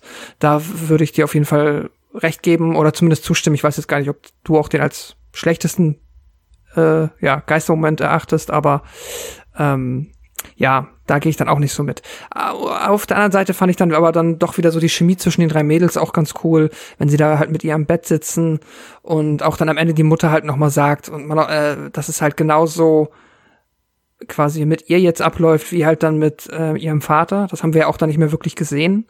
Ähm, wir haben ja nur noch mitbekommen, wie er entkommen ist aus dem Haus, aber nicht, wie er dann tatsächlich gestorben ist. Und ähm, da auch nochmal so diese Traurigkeit, die dann diese beiden Episoden auch irgendwie verknüpft und überschattet, die ist dann halt ähm, hier auch irgendwie noch sehr vorhanden. Und das finde ich funktioniert schon gut. Und ich auch den Story-Kniff. Und äh, ich will es jetzt hier auch äh, noch nicht anreißen, weil das ist in der letzten Episode, aber hier wird auch noch mal so ein ähm, noch so ein kleiner, äh, so eine, die nächste Episode quasi schon mal anerwähnt, ohne dass wir sie bisher gesehen haben. Das mag ich auch, aber da können wir am Ende nochmal drauf eingehen. André. Also, ja, ich verstehe schon, was ihr meint. Ähm, ich bin da nicht ganz so hart irgendwie bei der Szene. Ja, das ist klischeehaft. Ja, das kennt man halt natürlich alles. Chris, du sagst auch richtig, klar, der Film ist natürlich jetzt 18 Jahre alt und so weiter. Ich finde die Szene, die ganze, den Part trotzdem irgendwie nicht so unstimmig. Ich finde auch, dass es nochmal was, ein bisschen was auflockert, weil es einfach nochmal eine ganz andere Figurenkonstellation ist, die man so vorher nicht hat. Hm. Vorher sind es entweder meistens, entweder sind es einzelne Charaktere, die durch jedes Haus gehen oder zu sehen sind, die alleine agieren, oder es, es gibt halt immer meistens eine gewisse Ruhe und Schwere oder Tragik äh, in den Momenten. Ähm, hier wird es einfach mal aufgebrochen ein bisschen und durch eben diese, ähm, durch diese jungen Mädels so ein bisschen aufgelockert, bevor es dann eben wieder in, äh, ja, in, ins Schreckliche abdriftet. Ja, das ist ein bisschen plakativ und sicherlich nicht der gruseligste Effekt des Films, der auch allein durch diese, ja, eben gerade weil diese Schwere so ein bisschen fehlt in dem Part, auch nicht so wirkt wie in den davor. Ähm, aber ich finde den jetzt auch jetzt nicht deutlich schlechter oder so als, als andere Parts, muss ich zugeben. Er ist einfach ein bisschen anders, er hat eine andere Stimmung. Aber das macht es für mich jetzt insgesamt nicht, nicht weniger gut, sage ich mal. Ich finde ihn nicht unpassend für den Film. Also er sticht für mich jetzt nicht irgendwie, irgendwie grotesk raus oder so. Oder macht, zieht das für mich runter. Ähm, und von daher funktioniert es für mich an sich schon. Ich habe jetzt gerade noch mal, weil ich, ich hatte es äh, gerade gewurmt und A habe ich A habe ich es vorhin selber noch gesagt. Ich habe es auch schon wieder selber vergessen, ich hält. Ähm, ich sagte ja schon, dass in Curse 2, genau, am Ende von Curse 2 sieht man quasi diese Szene, wie Izumi mit den Mädels in das Haus geht. Das wird da schon quasi ja, stimmt, angeschnitten und wird jetzt hier bei Grudge fortgeführt. Genau, so war mhm. das nämlich. Ähm, aber in einem anderen Segment eben hier. Und das wird eben jetzt fortgesetzt. Und ähm, von daher, ja, das kam quasi vor, aber so wirklich jetzt den gesamten Backlog des, der Geschichte zwischen Vater und Tochter hat man jetzt da auch nicht gesehen. Und ja. Ich glaube, es ist so ein bisschen mein Problem, was ich mit der Szenerie habe, ist, dass der Film ja durchaus erfrischend ist in der Hinsicht, dass er hier hauptsächlich erwachsene Protagonisten hat, eben alles erwachsene Leute, die im Leben stehen, gewöhnliche Leute und das eben so ja, ich will, ja. Und das ist, finde ich, so der, der, der typische Teenie-Horror-Moment jetzt. Äh, genau, und er, der Film ist eigentlich sehr, ich, das, ich, mir fällt jetzt kein besseres Wort, ich nenne ihn mal so ein bisschen rein stilistisch anti-amerikanisch.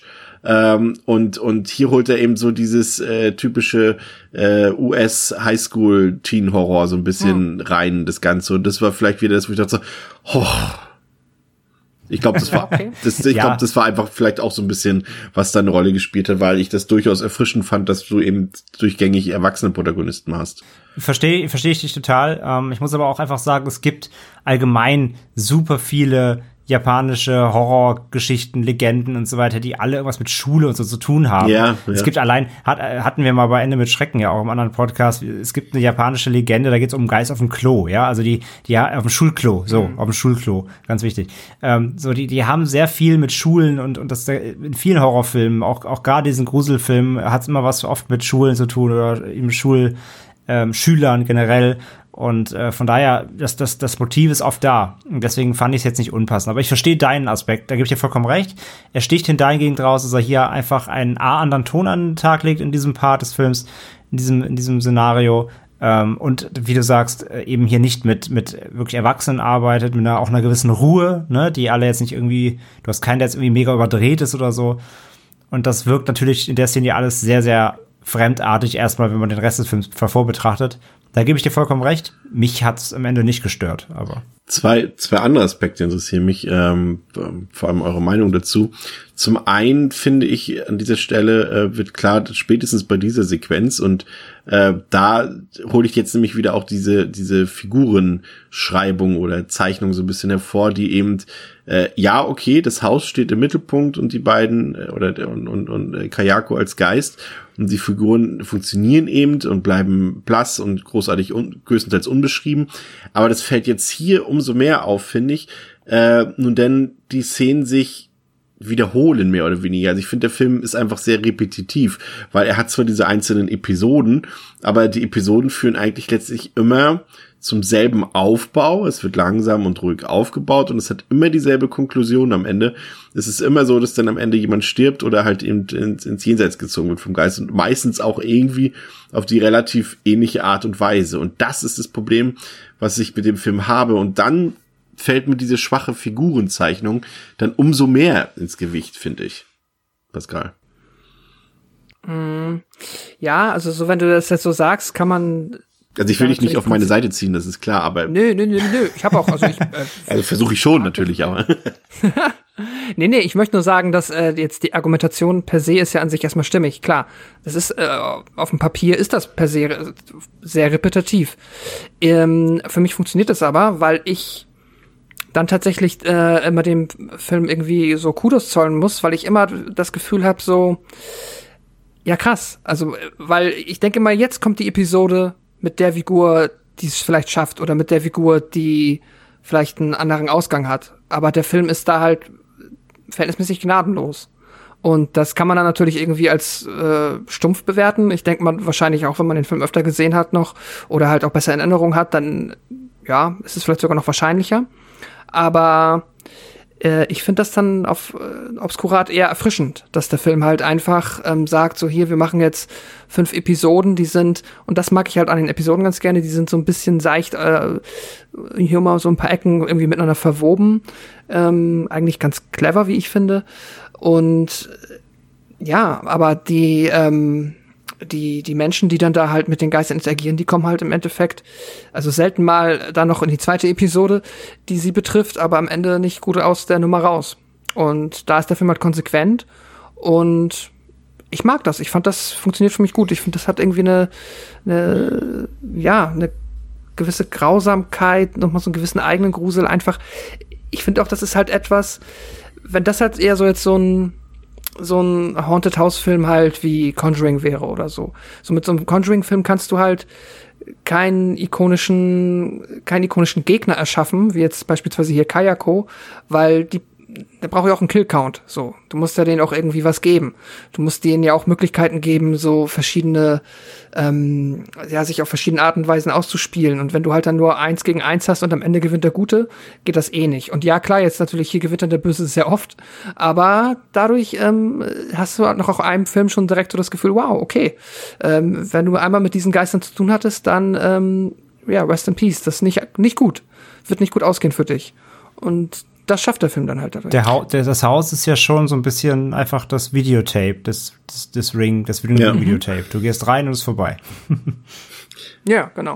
André, reden wir mal über, über ähm, was Positives, äh, auch aus meiner Sicht und äh, auch mal ein bisschen über technische Aspekte des Films, was natürlich sehr beeindruckend ist und das muss man sa wirklich sagen, das ist äh, ja größtenteils natürlich während der Schockmomente äh, vor allem omnipräsent. Das ist natürlich der sind die großartige ist das großartige Sound Editing, also die Soundeffekte, die hier mhm. ja wirklich äh, ein ja zeitweise zumindest wenn man den Film das erste Mal sieht schon ein bisschen das Herz rasen lassen, ähm, weil der Film das auch nicht nur über Lautstärke macht, sondern einfach auch wie die Geräusche dort äh, eingebracht werden, wie sie klingen äh, das ist schon sehr beeindruckend. Dazu auch der, der stimmige Score. Ich erinnere mich eben an die Szene, die wir vorhin besprochen haben, als äh, Katsuya dort am Bett seiner, seiner Frau ist dort und diese verschrobene, sehr, ja, unmelodische Musik dort läuft und so weiter. Das ist schon eine Sache, die mich sehr beeindruckt hat. Ja, durchaus. Ähm, aber also fandst du das jetzt so herausstechend? Ja, schon. Also gemessen natürlich auch so ein bisschen am Alter des Films ist das, fand ich schon durchaus beeindruckendes Sounddesign. Also ja, für also, mich mit, mit, mit der größte Pluspunkt am Film. Ich sag mal so, ich sag mal so, ja, ich gebe bestimmt dir zu, aber trotzdem, also ja, es ist gut. Aber äh, ob das jetzt so, dass du es so mhm. herausstellst, äh, wundert mich jetzt, das wundert mich nicht, aber ähm, hätte ich jetzt nicht mit gerechnet, dass du das so als eigenen Punkt herausstellst. Ich sag mal so, dass der Sound ist ja eigentlich sehr minimalistisch. Ähm, er ist ja schon reduziert auf diverse, in, der, in der Grundstimmung auf jeden Fall, ja. Diverse Trigger Points, die dich ja immer wieder natürlich hinterm Ofen hervorlocken sollen. Ne? Also in, in jeder, in jeder angespannten Situation, auch nicht mal egal welche Situation, ob die jetzt angespannt ist oder ob die erstmal normal wirkt, sobald du eins der diversen Sound-Effekte ähm, oder eben Soundgewänder und Sound, ähm, Soundeinspieler hörst, wahrnimmst, den der Film dir, äh, wie der Film dir nach und nach eben ähm, ja unterbreitet und du die den Ursprung dann auch irgendwann kennenlernst der verschiedenen Geräusche, ähm, ist dir ja schnell klar, wo es wo es hingeht. Ne? Also er teasert damit ja immer oft viel dann Unheil an und ja. Das macht er halt sehr gut, so auf jeden Fall. Aber es ähm, ist ja auch das auch, es ist ja auch das eben das Knarzgeräusch, was du ja vorhin so schön auch äh, erklärt hast, wo es herkommt. Das ist ja natürlich auch eine Sache, die musst du dir erstmal einfallen lassen und wie sie dann klingt. Und das gehört ja eben auch zum Sounddesign dazu. Abs absolut, das wollte ich halt gerade sagen. Und, also, und der Wiedererkennungswert. Ja, absolut. Also das sage ich ja. Das, das ist natürlich der, ähm, der, dieser, allein dieser Sound, der eben den Kayako macht, diesen knarzigen, der ist natürlich, wie gesagt, legendär. Ne? Also den, den kennt ja mittlerweile wirklich jeder, der mal irgendwie halbwegs einen Horrorfilm gesehen hat. Das ist ja wirklich sehr eingebrannt. Es ist ja, es ist wirklich fast schon, ja. fast schon ein ikonisches Ding für sich, auch wenn die, wahrscheinlich die 80 Prozent der Menschen, die kein, kein, kein böswillige Aussage jetzt, aber 80 Prozent der Menschen, die den, den, den Sound kennen, wissen wahrscheinlich nicht mal, wie, wie der Geist heißt, aber sie kennen den Sound so, weil es einfach normal die Filme dann auch durch durch die Remakes in den USA ähm, dann doch eine weltweite Population erreicht haben. Und dieser Sound hat sich einfach äh, ja maßgeblich im modernen Horror einge, eingeprägt. Ähm, von daher haben sie auf jeden Fall was Großartiges geschaffen. Das will ich auf jeden Fall nicht sagen. Ähm, ob das jetzt wirklich ein Sounddesign-Meisterleistung im Film generell jetzt ist, ähm, sei dahingestellt. Aber ja, der Wiedererkennungswert und der Einsatz des Sounds und wie gesagt, wie der Film dich darauf trainiert, fast schon diese ähm, auf diese Sounds auch zu achten, sei es die Katze, ne, sei es, sei es, ja. äh, das sind alles so kleine Versatzstücke, sobald da was kommt, äh, weißt du halt, jetzt gleich wird's schlimm. Und es reicht ja dann oft, also äh, was der Film dann auch so gut macht, ist ja, ähm, klassisches Horrorfilm-Ding so, wenn du Angst hast, halte ich mir die Augen zu. Hilft bei dem Film halt nicht, weil spätestens das, das Geräusch verfolgt dich bis in dein, in deinen Schlaf so. Ähm, dass wenn du nichts gesehen hast, reicht der Sound aus, um dir, um dir einen totalen ähm, Schau Schauerrücken zu jagen, sage ich mal. Ne? Und das haben sie auf jeden Fall gut gemacht. Da gehe ich komplett bei dir, bei dir mit, ja. Vielleicht ist es mir auch nur deshalb aufgefallen, weil im Vergleich dazu die Besetzung, die Schauspielleistung aus meiner Sicht doch, äh, ja, ziemlich schwach war im Film, muss ich gestehen. Also da, da hat mir, ich glaube, nicht eine einzige Performance aus dem Film hat mir irgendwie zugesagt. Fand ich generell sehr dürftig. Aber es kann auch sein, dass es das, ähm, dass ich das zu subjektiv sehe, aber irgendwie, da, weiß nicht, kam kaum was rüber.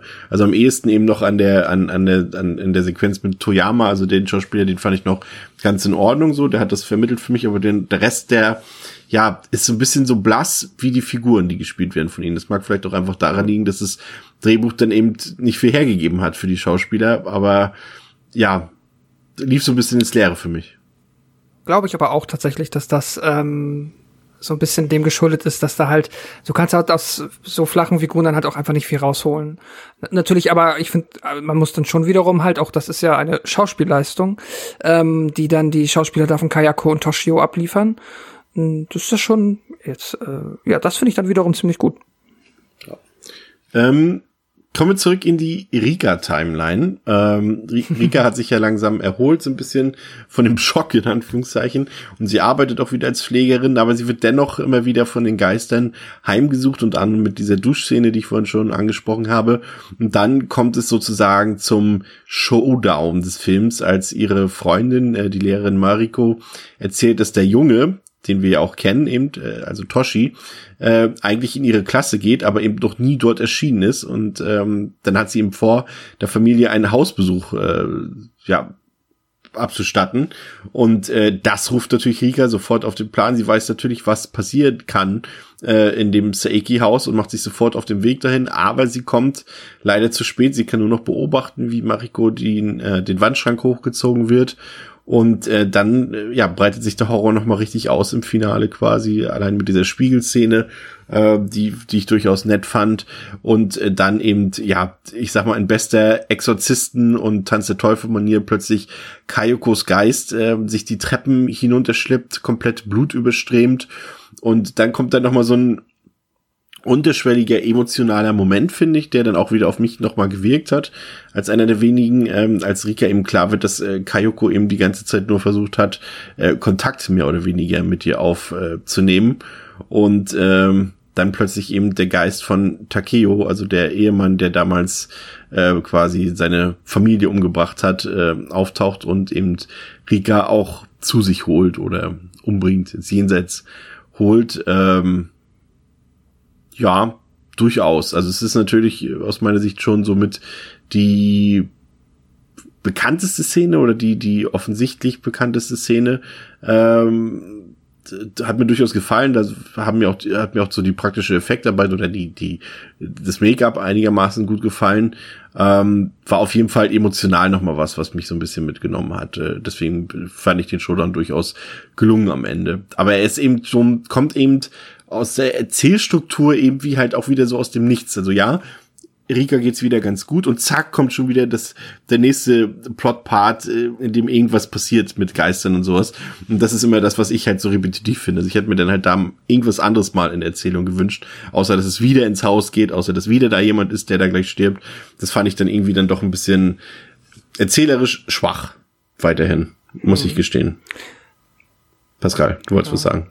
Ja, ja, ich wollte auch nur eigentlich dazu fügen, das ist auch tatsächlich der Moment, wo ich das äh, oder immer noch diesen Hä-Moment habe, wo ich dann so das Konzept der Geister wiederum nicht ganz nachvollziehen kann, beziehungsweise weiß ich nicht, vielleicht kann André mir da helfen, aber ist es denn jetzt quasi noch eine neue Masche der Saiki-Geister, ihren Sohn dann halt einfach in random Schulklassen einzuschreiben, um dann die Lehrer dahin zu locken. Das, das wirkte auf den ersten Blick ein bisschen weit hergeholt, aber da weiß ich auch ehrlich gesagt nicht, ob ich dann da vielleicht einfach was übersehen habe oder ob das daran liegt, dass sie halt befreundet ist mit Rika ähm, keine Ahnung. Das fand ich auch mal ein bisschen weird. Mm. Ist, der, er ist doch einfach von damals noch eingeschrieben, ne? Ja, ja. Also das, ich glaube, das ist ja auch wieder mhm. aus der mhm. Vergangenheit, weil der da, weil er da, also er war ja in der Klasse. Ja, okay, aber ja nicht mehr 20 Jahre später oder ja zumindest. Nee, so lange später spielt es doch gar nicht, oder? Nee, nee, die Timeline ist nicht so lange her, genau. Naja, also jetzt, das ist nämlich der Witz, weil ähm, in der Szene davor, wenn die äh, Schulkammer, äh, die, die Mädels Izumi besuchen, dann läuft ja im Fernsehen, wird gerade von einer Rika gesprochen, die vermisst wurde und einer Lehrerin. Das heißt, das passiert parallel. Erinnert ihr euch daran? Da wird nämlich drauf angespielt.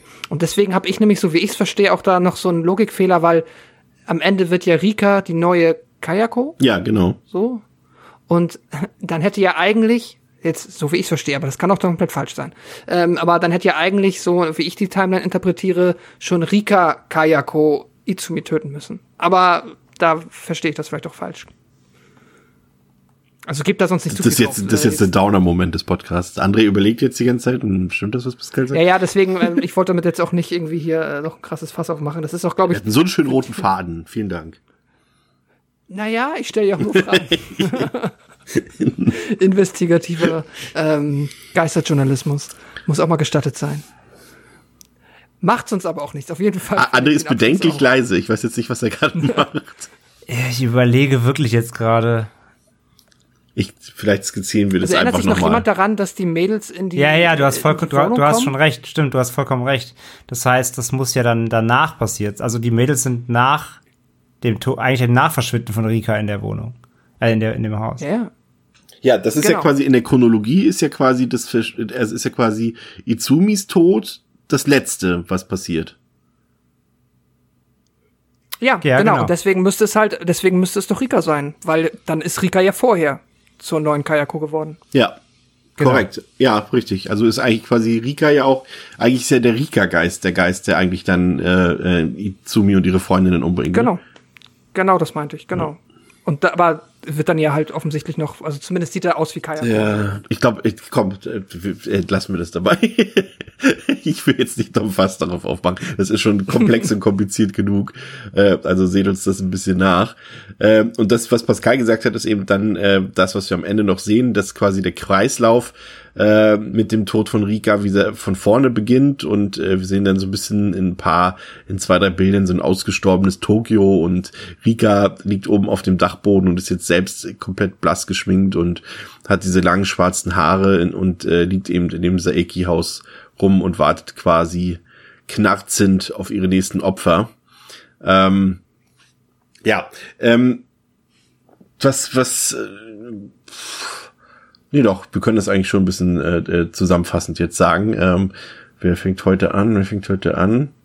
Ich fange heute an, weil ich äh, wahrscheinlich heute am kritischsten bin. Ähm, und dann bauen wir das langsam mit steigender Wertung auf, würde ich mal behaupten. Äh, also für mich ist der Film eher so semi gelungen, muss ich sagen. Also der gehört natürlich eben mit, mit Ringo Puls und Dark Water zu den großen Filmen dieser Geisterwelle des japanischen Kinos der späten 90er, frühen 2000er, ich hatte es eingangs erwähnt. Ähm, und ja, ich fand ihn eben nicht so besonders gut, eher sehr mittelmäßig. Also der hat natürlich, der verfehlt nicht den, Effekt mit diesen Schockszenen, also damit kann er durchaus punkten, das passt. Ich mochte auch die, die nüchterne Inszenierung, weil die auch sehr ungewohnt war für so eine Art Film. Und äh, das Sound-Editing hat mir gefallen, aber dem entgegen stehen eben diese achronologische Erzählung. Ich fand die Besetzung eben, wie gesagt, sehr schwach und die Story einfach sehr repetitiv. Also auch vom Grusel her, weil es sich doch einfach sehr wiederholt hat alles. Die Figuren blieben sehr blass und hatten keinen Hintergrund und funktionieren nur, das hat mir nicht gefallen. Und das am Ende stimmt halt so quasi der Grusel so ein bisschen. Also ich habe da durchaus auch so meine Momente, ähm, in denen ich mich theoretisch gruseln würde, wenn der Rest passen würde. Hatte auch ein paar emotionale Momente, aber generell die Geschichte und wie sie vor allem erzählt wird, hat für mich tatsächlich überhaupt nicht gepasst. Und deshalb ist es für mich nur ein okayer Horrorfilm, aber für mich aus diesen genannten großen japanischen Spukfilmen aus dieser Zeit doch ziemlich deutlich mit Abstand der schwächste. Deshalb immer noch äh, wohlwollende drei von fünf, aber ähm, ich habe den jetzt in relativ kurzer Zeit zweimal gesehen. Ich würde mal behaupten, dass es wahrscheinlich dabei bleiben wird. Und ich würde jetzt mal raten, und wenn wir chronologisch aufgehen, würde ich jetzt sagen, Pascal ist dran. Hm. Ich äh, lass mich auch überraschen. ähm, auf jeden Fall gehen wir schon mal dahingehend ähm, in die richtige Richtung, dass mir der Film, glaube ich, auf jeden Fall eine ganze Ecke besser gefällt als dir. Ähm, haben wir jetzt wahrscheinlich auch, also hat man jetzt wahrscheinlich sich auch schon denken können. Ähm, ja, ich mag den Film tatsächlich sehr. Ich finde, ähm, ich kann vieles, was du sagst, halt nachvollziehen. Deswegen kann ich schon auch ähm, äh, würde ich da jetzt auch niemand gegen anreden wollen, wenn jemand sagt halt, ähm, ja, findet den Film eher so, ja, so mittel oder halt auch vielleicht gar nicht mal so gut. So, weil der, man muss natürlich auch zugestehen, der hat halt natürlich ähm, auch wiederum, wie wir es jetzt ähm, neulich bei Human Centipede hatten, der hat schon popkulturell natürlich einen sehr hohen Stellenwert. Und wenn man dann halt dann den Film einlegt, dann und dann denkt man sich so, ja, ja, okay. Und warum ist jetzt der große Hype darum passiert? Kann ich schon verstehen, dass da auch so ein bisschen eine Diskrepanz bei vielen Menschen vielleicht herrscht. Nichtsdestotrotz mir da trotzdem gut gefallen, aus den schon mittlerweile halt besprochenen Gründen. Ich finde ähm, das komplette Konzept halt in der Hinsicht erfrischend. Ich mag, dass der Film so konsequent gnadenlos ist. Ich mag den Stil und ich mag auch einfach das komplette Design dieser Geister. Ich mag das Design von Toshio, ich mag das Design von Kayako sehr, das äh, Audiodesign klar. Ähm, ich finde das auch tatsächlich sehr gut äh, und auch ähm, für den Film schon sehr ausschlaggebend, dass das so gut funktioniert, weil der sich halt dann über den Großteil der Laufzeit jetzt auch so was so ein Soundtrack angeht, eigentlich sehr zurücknimmt. Und dann, wenn du halt was hörst, wenn du halt hier mal Blätterrauschen hörst oder da auf einmal ein Telefon klingelt, dann ist das sehr effektiv und dann ähm, äh, ist man da irgendwie mit einer anderen, äh, mit einer anderen, ist man anders angespannt dabei. Keine Ahnung, ich kann es gerade nicht besser beschreiben, aber das ist schon alles sehr, sehr gut. Und äh, ja, klar, die ähm, Figuren sind dann halt über, also sind halt größtenteils relativ flach, werden jetzt nicht großartig ausgearbeitet. Das gehört dann halt zu der Idee dazu. So, da muss man dann halt irgendwann auch sagen, alles geht nicht. Ähm, entweder mache ich so oder so, aber mir ist dann halt wichtig, dass auf der Art und Weise, wie es geschieht, dass dann halt da das Bestmögliche rausgeholt wird. Und über einen Großteil der Laufzeit funktioniert das hier für mich und habe ich auch das, das Gefühl, dass das hier geschehen ist. Ähm, und ich gucke den Film immer gerne wieder. Ich habe jetzt halt auch tatsächlich, ich bin jetzt so richtig im, im Juan Hype-Modus ähm, und hab Bock, da jetzt auch mal davor und danach den Rest, ähm, mal schauen, wie lange ich durchhalte, aber zumindest äh, mal anzugreifen. Und ja, ich gebe dem Film vier von fünf Sternen. Und dann gebe ich ab an André. Das klingt nach einer äh, Grudgyverse Watch Party über, über Discord, was geil ist. Da sehe ich uns. Unbedingt. Da sehe ich uns. Ähm, ja, ich äh, äh, schließe mich eigentlich äh, fast dir an insgesamt. Also ich mag den Film auch sehr gerne. Ähm, ich verstehe auch Chris äh, Punkte, alle, definitiv. Das kann man ihm ankreiden.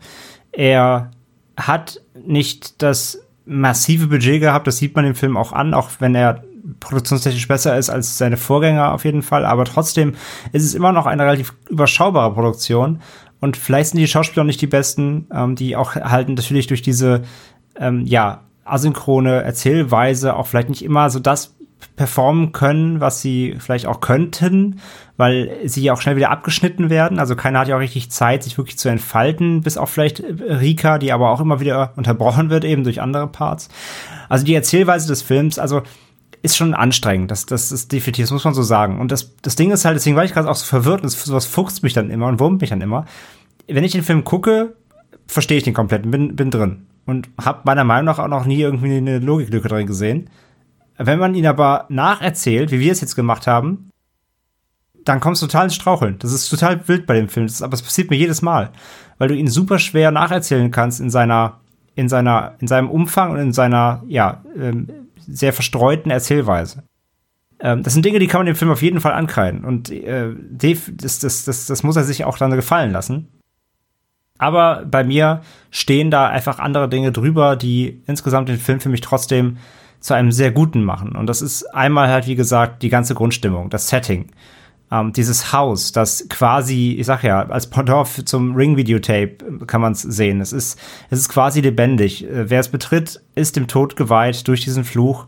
Egal, wo er sich danach hinbegibt, du bist nicht mehr sicher. Ähm, dieser grausame Fluch, ausgelöst durch einen ähm, bestialischen Mord äh, an, der, an der eigenen Familie, ähm, ja ausgelöst, wird halt dich richten und ähm, du wirst auch nicht nur einfach schnell dahin gemeuchelt, sondern wirst auch noch zu Tode erschreckt und verfolgt und äh, grausam in den Tod getrieben.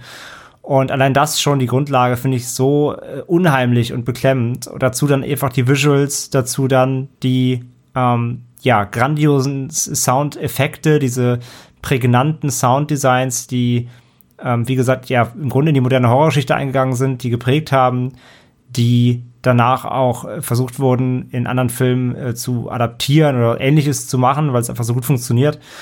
Und dazu dann eben auch die ja vielen Versatzstücke aus der ähm, ja, ja japanischen Legendenmythologie, die immer hier da wieder einfließen, diese dieses beängstigende ähm, sag ich mal, diese, dieser Aberglaube, der auch so ein bisschen mit da drin irgendwo steckt, so ein bisschen. Und da gleichzeitig aber das Ganze in so, in so modernen Settings spielen zu lassen. Ich finde, das greift wunderbar ineinander, hat das was, hat was von so urbanen Legenden halt einfach, ne, der ganze Film. Und ähm, das funktioniert alles für mich super gut und ich äh, grusel mich jedes Mal wieder, auch wenn teilweise die Effekte nicht mehr so gut sind, vielleicht heute wie damals.